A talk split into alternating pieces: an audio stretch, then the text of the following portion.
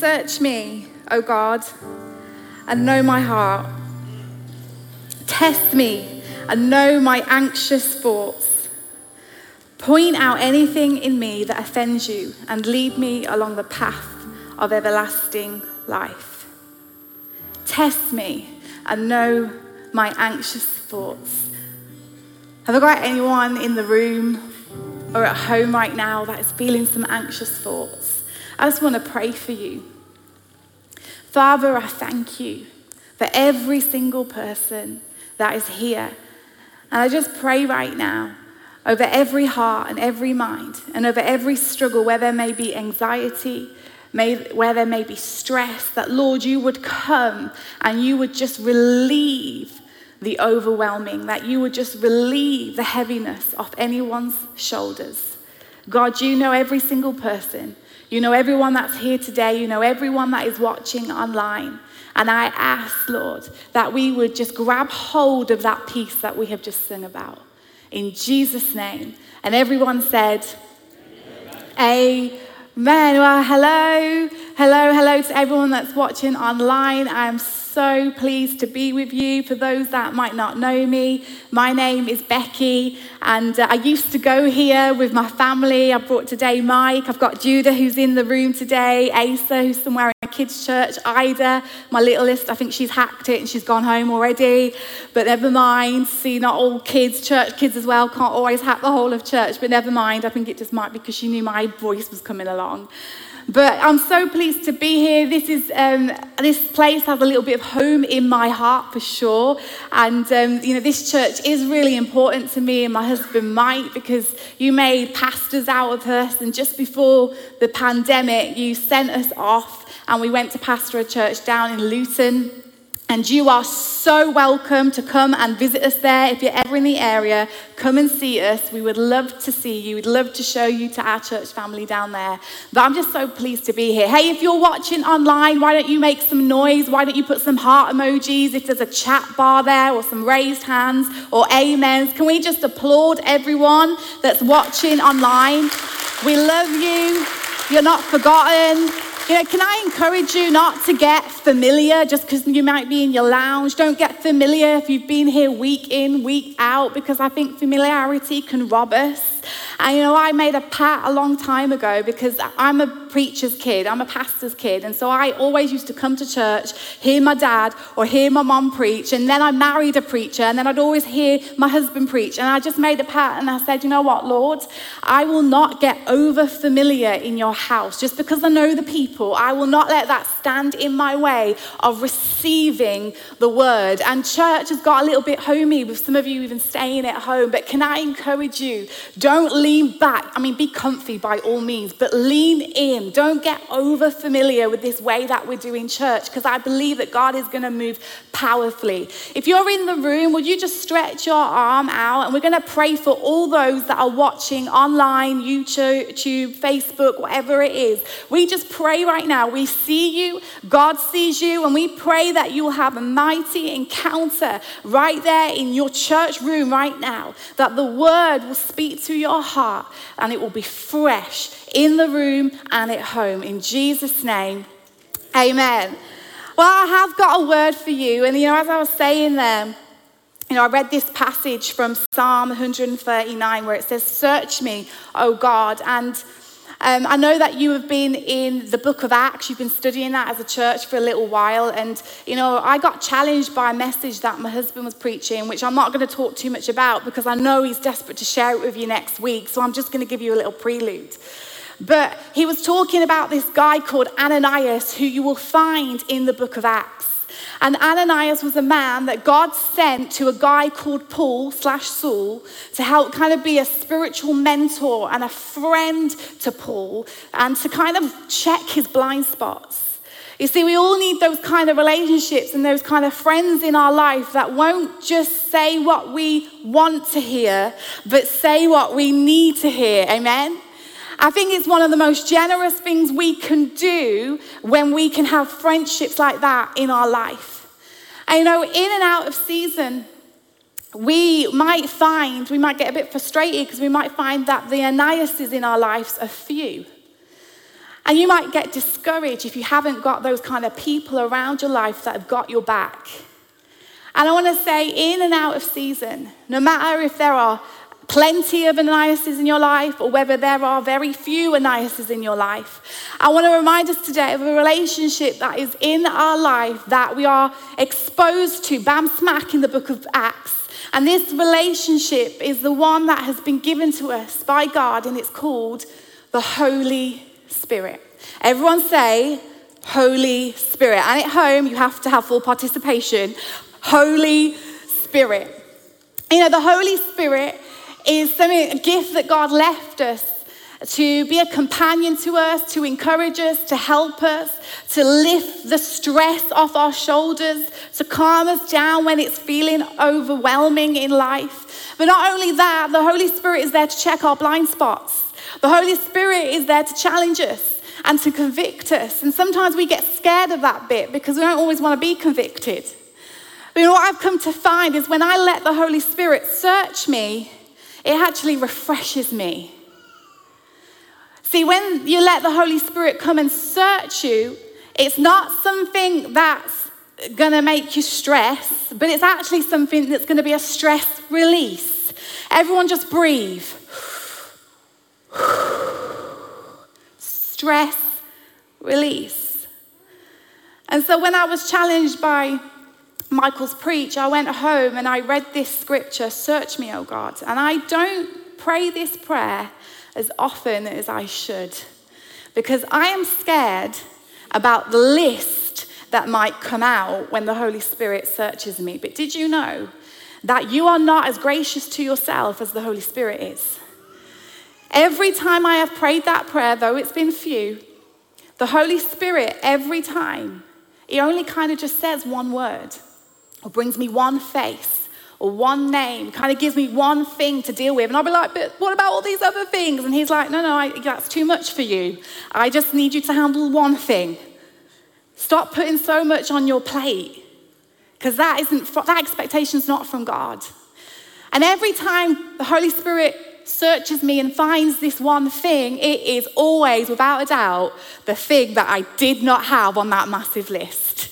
That's the thing about the Holy Spirit, and that's the thing about your blind spots, you can't see them.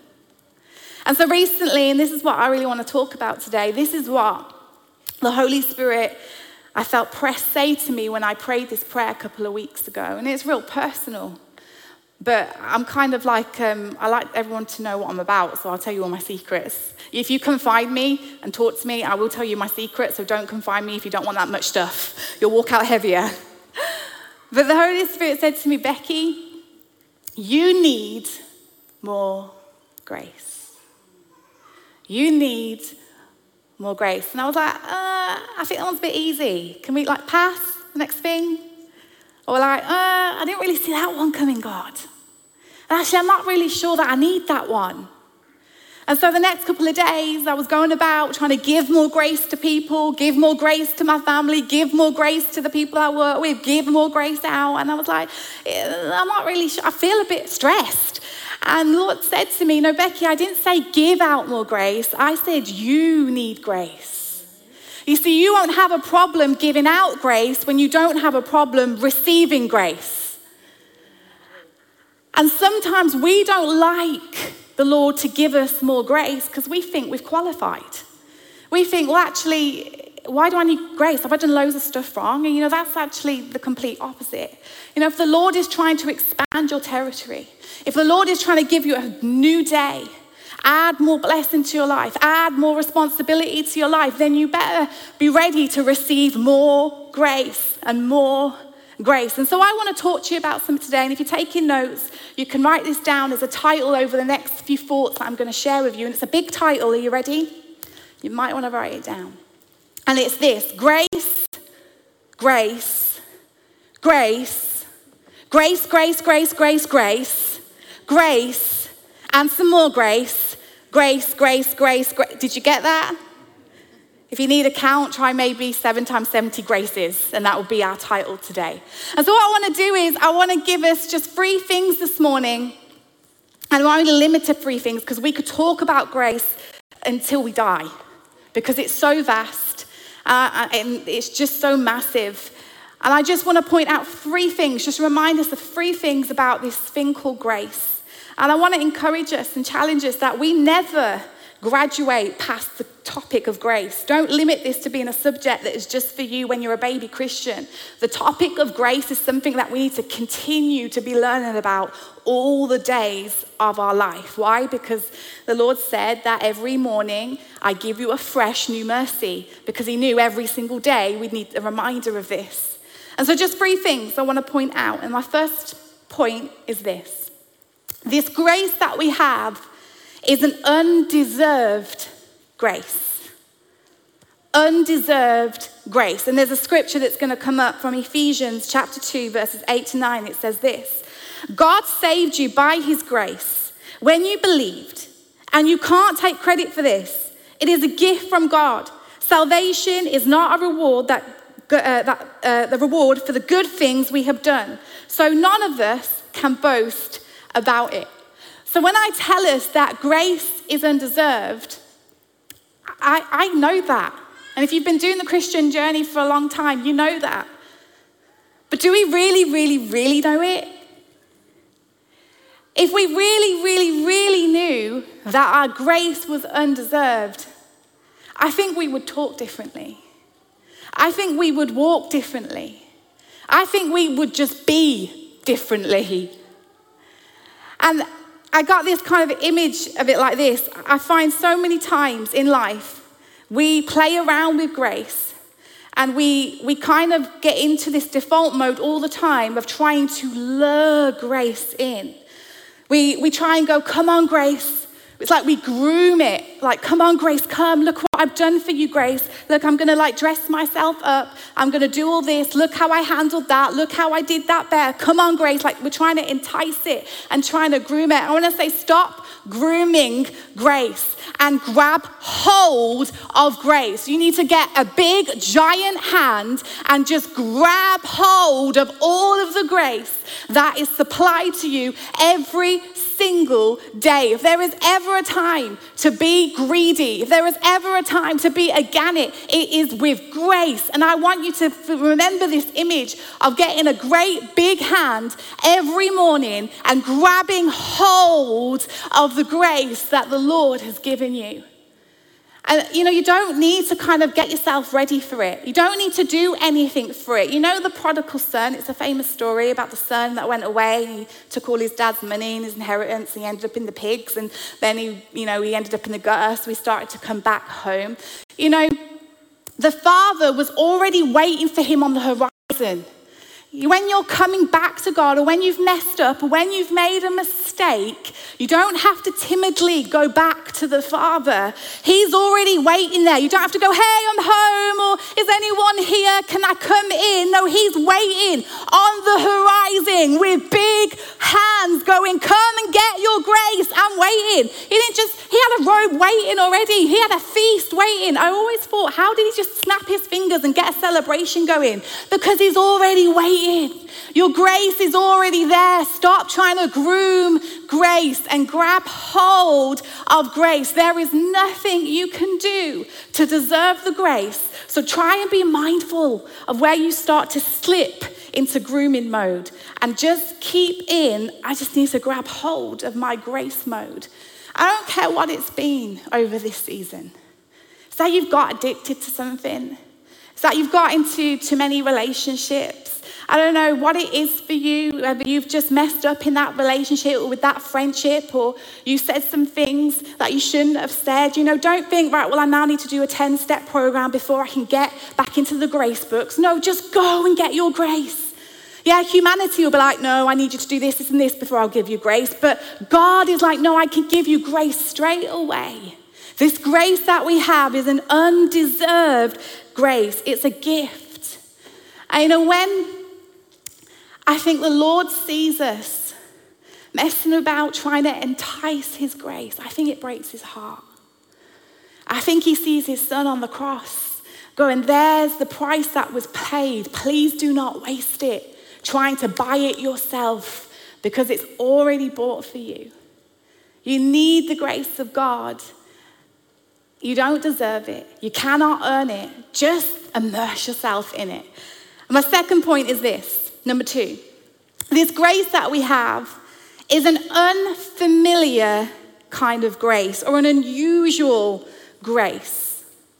When I say unfamiliar, I mean this grace, there's nothing like it.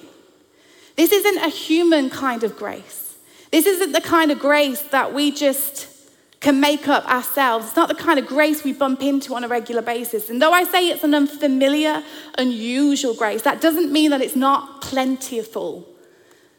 When I say it's unfamiliar and unusual, that doesn't actually give us permission to not get familiarized with it. You see, in our humanity, this is an unfamiliar grace. It doesn't make sense to us. But because of the Spirit in us, we need to make sure that we get familiar. This is where we need to be familiar with the grace of God, familiarize ourselves with His grace. And I remember when I was prepping for this message, my little boy Judah, who's here today, just give him a wave. Hey, Jude. He always comes in to check out what it is that I'm preaching. He always go, Mom, what is it that you're preaching about? And I said, Jude, I'm going to talk about grace. And he said, Oh, okay, what's that? And I was like, um, how do I explain this? I went, let's go to Google. Let's go to the Google thing that speaks to you. I think it's like Alexa as well. And we went, hey, Google, what's grace? And Google gave us about like eight different definitions, didn't she, of what grace meant. And these, this definition is the one that I liked. It was the definition where, you know, like when you're in the presence of royalty, or where you're in a period drama, and you enter the throne room or you enter the presence of someone that's a duke or duchess or king or queen, and you hear them addressed and referred to as your grace.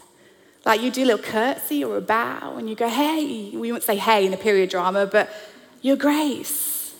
And you might say, would you grace us with your presence, your grace? It's like a name that is called. And I wonder how many times do we refer to the Lord as his grace? Your grace. Because Jesus is our friend. He's our Father, He's our healer, He's many, many things. But I just want to encourage us to maybe try addressing Him as your grace now and then. See, when you're in the presence of royalty, the atmosphere changes. And for some of you, you would feel really uncomfortable in that presence because you would feel like you don't belong. And this is where I'm trying to home in this point. You need to get familiar in what is unfamiliar to you. And how we do that is we get in the presence of His grace more regularly. We begin to familiarize ourselves in His presence and sense His royalty. And what is unfamiliar to you will become more familiar so that when you walk out of his presence, you do walk differently.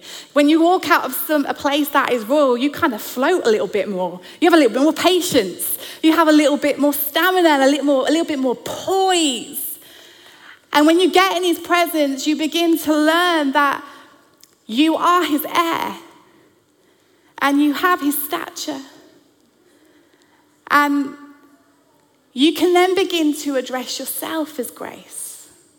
I want to challenge you to start putting that name on the end of your name Becky Grace. Why? Because he's our grace, and we're in his family. We're co heirs with him, we're his sons and daughters, and therefore we inherit that name, Grace. John, Grace. Joanna, Grace. Matthew, Grace. Bethany, Grace. I love the name Grace so much that we named our daughter Ida Grace. Start naming the things around you with the name. Start addressing things with that name, that situation that's stressing you out. Grace. That situation, it's graced. That person, I'm going to grace them. This work meeting, it's grace. Start using the name that has been given to you for your utilization to help you walk about your life more graced.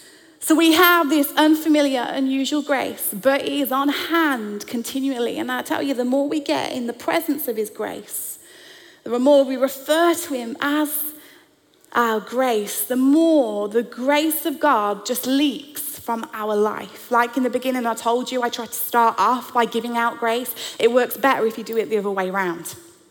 And then the last thing is this. Let me just give you a scripture actually in Hebrews. It says, So let us come boldly to the throne of our gracious God.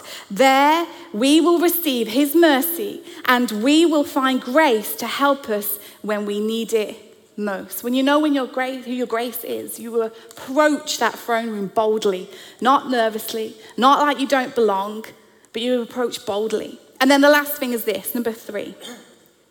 So we have an undeserved grace. This grace that we have is also unfamiliar, like an unusual grace. And thirdly, this grace is an uncontainable grace. And the scripture I have in 2 Corinthians says this Each time he said, My grace is all you need.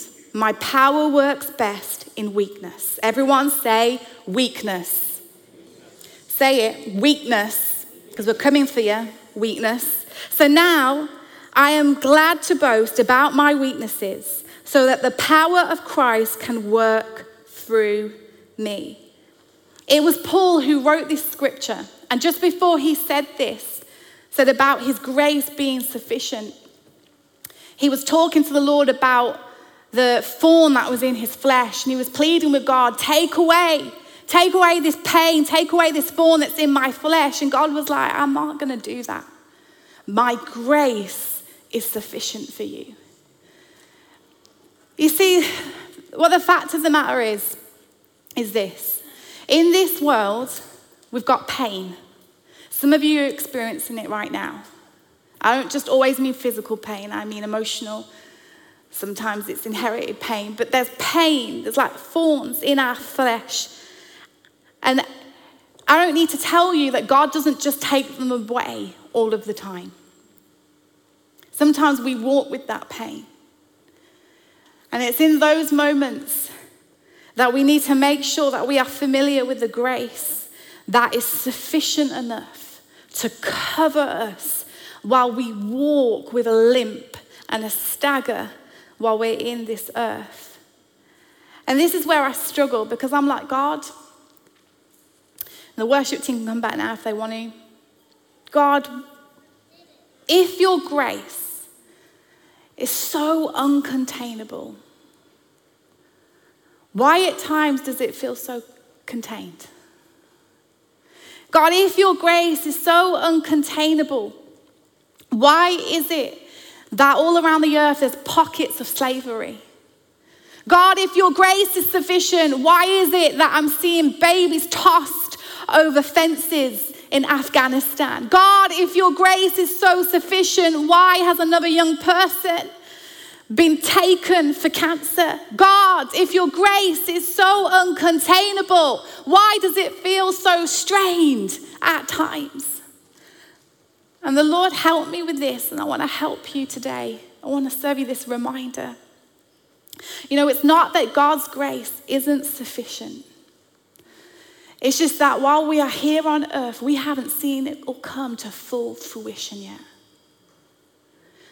It's not that God's grace isn't sufficient, it's that we just haven't seen it all come to full fruition while we're in this humanity. And so that leaves us with hope.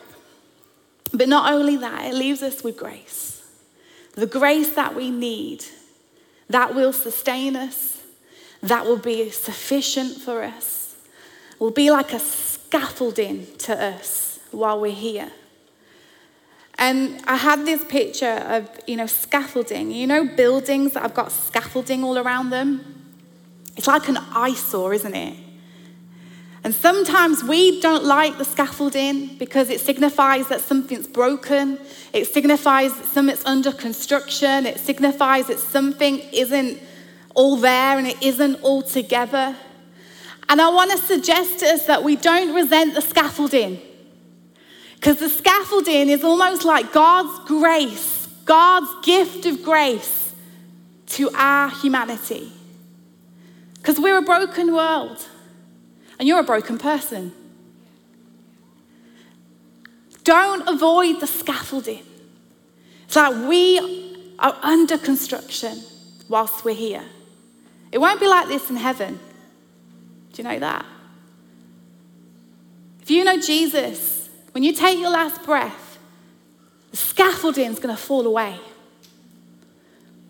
But whether you see it or not, because I know a lot of disabilities you cannot see, there is brokenness in you, and you need to allow the grace and the sufficiency of God's scaffolding come around your life and embrace the fact that you are under construction. And as, as I was praying, I was reminded of people in the room or people that are online that you actually might have a physical disability. And you know, I want to say to you, when I look at you, I do not see a disability, I see his deity. When I look at you, I don't see someone that is disadvantaged, I see someone that has a divine purpose on their life. And some people have Zimmer frames, some people have crutches, some people have hearing aids, some people seem to be contained by a wheelchair.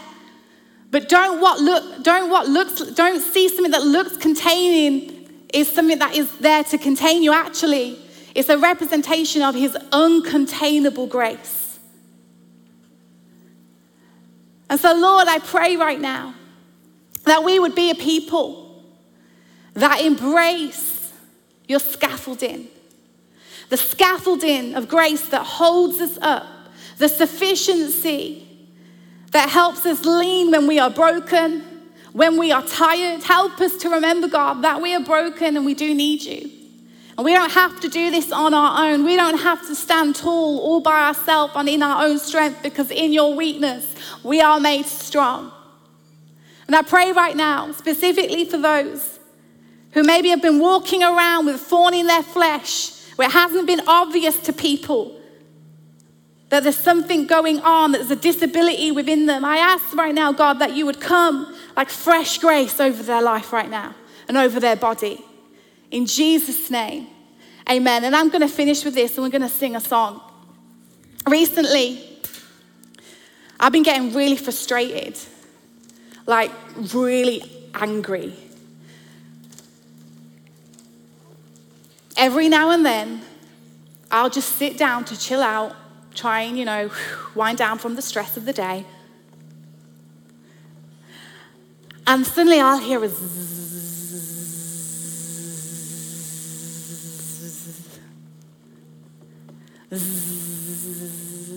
hate flies. Like, I hate flies. I feel like I'm not saved when this hate rises up within me. And they're always around at an inconvenient time. And with the heat of summer, the flies, like they come in force. Anyone else with me? Anyone else experiencing this? And every time there's a zzz, my family go into like, whoa mode. They know that mom is not happy. And so I purchased myself one of these zapper things. You know, the ones that have got like a, a bolt through them that can electrocute the flies. I got myself one of those, and you know, I love to have the fresh air coming in. I love the windows open. But I feel like, talk about containment, I feel like the flies are robbing me of my freedom because I have to shut all the windows to make sure they don't get, at, get in because they steal and they rob my peace. Because they're filthy, they're dirty, their zzz annoys me. I just don't like it. I don't really know why I got so terribly upset with the flies. Sometimes that happens in your life. You get overreacting, like with stuff that isn't, that's really small. And that's when you know you need to fill up your grace tank. And so I got one of these, and every time it flies in and we see it, everyone's like, okay, mom is about to go in. The family are like a troop, and it is silent like we're in Wimbledon, and I'm going for it, and I'm gonna get it, and I'm swatting, and I'm slapping, and I'm swinging, and I'm gonna get that thing. And I remember one morning, I've had a few successes, by the way. To the point when I feel joy about it, I'm like, I'm not really sure if this is healthy at this thought of, you know, being so happy about something dying and being crucified in this way. I think I might need help. I had this dream as I was waking up one morning that the flies were in my dreams. And as I began to open my eyes and stir, I began to realize that the zzz was not a dream, the zzz was real. And now those things I've got in my bedroom, they've stepped up a gear. And one actually hits me bang in the face while I'm lying there in my place of refuge, in my bed. And this is when I knew I had a problem because I went, God, you must be kidding me. So I actually used God's name in vain. It was like, like it was God's fault that this was happening to me. You are responsible for the flies. Why are they here in my room? You know I need this peace. You know how much they frustrate me, Lord. And later on that day, I felt the Holy Spirit say to me, Go and Google the flies. And so I did. I went and Googled the flies. Do you remember what we found?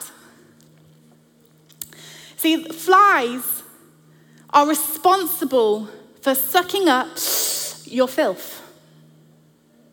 If we did not have flies on this earth, we would be drowning in our own toxic, in our own rubbish, in our own filth, in our own poo, and our own waste, in our own flesh and carcasses, we would be drowning in if it wasn't for the flies being here in existence with us.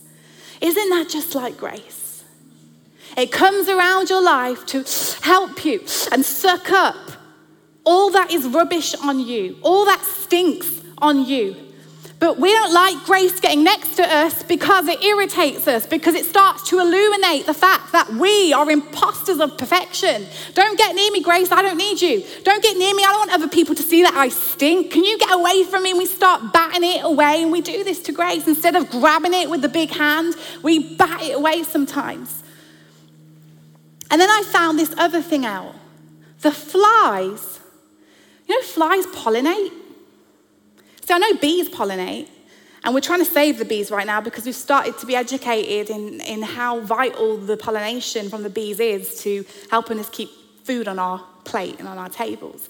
But I learned that flies pollinate something in particular. There is a particular fly species, I think it's in the Midgey family, and it is the only species that pollinates this thing, and it's the cocoa bean. The cocoa bean gives us chocolate. And it, this type of fly is the only thing that pollinates our gift of chocolate. Here's the thing about grace not only does it take away our sin and take away our poo and take away our mistakes, even though we should be clearing them up ourselves. It goes one step further, does grace. It then gives us a gift that we don't deserve in return. It gives us chocolate, it gives us gifts. And if you're not a chocolate lover, this might not be working for you, but just replace it with something else. But grace does that to your life. It takes away your junk and it gives you blessing back. God, I thank you for your grace. And right now, I want to pray a prayer before I close. I want to speak right to your living room or your bedroom or wherever it is that you are watching and to every single person that is in this theatre. If you have never given your life to Jesus, if you have never said to Jesus, I do make mistakes.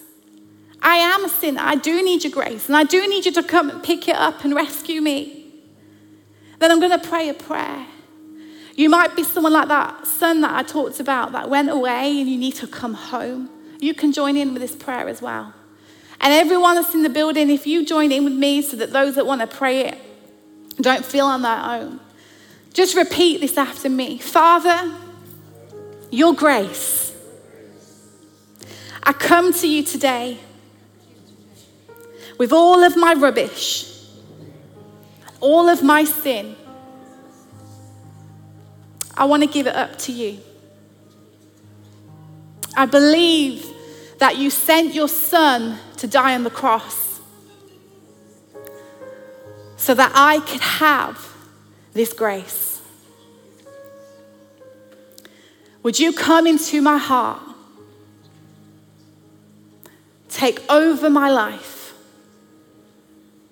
I want to walk for the rest of my days covered by your grace. In Jesus' name, amen. If you prayed that prayer for the first time, can I encourage you to get in touch with someone at the church or get in touch with someone that you know is a Jesus believer?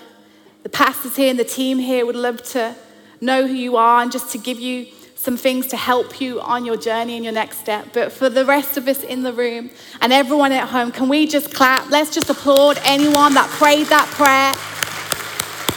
And in the chat, you can put the clapping emojis up. And thank you, God. And if you didn't participate and you know you want to, you can just do it without me. You don't need someone at the front. Amen?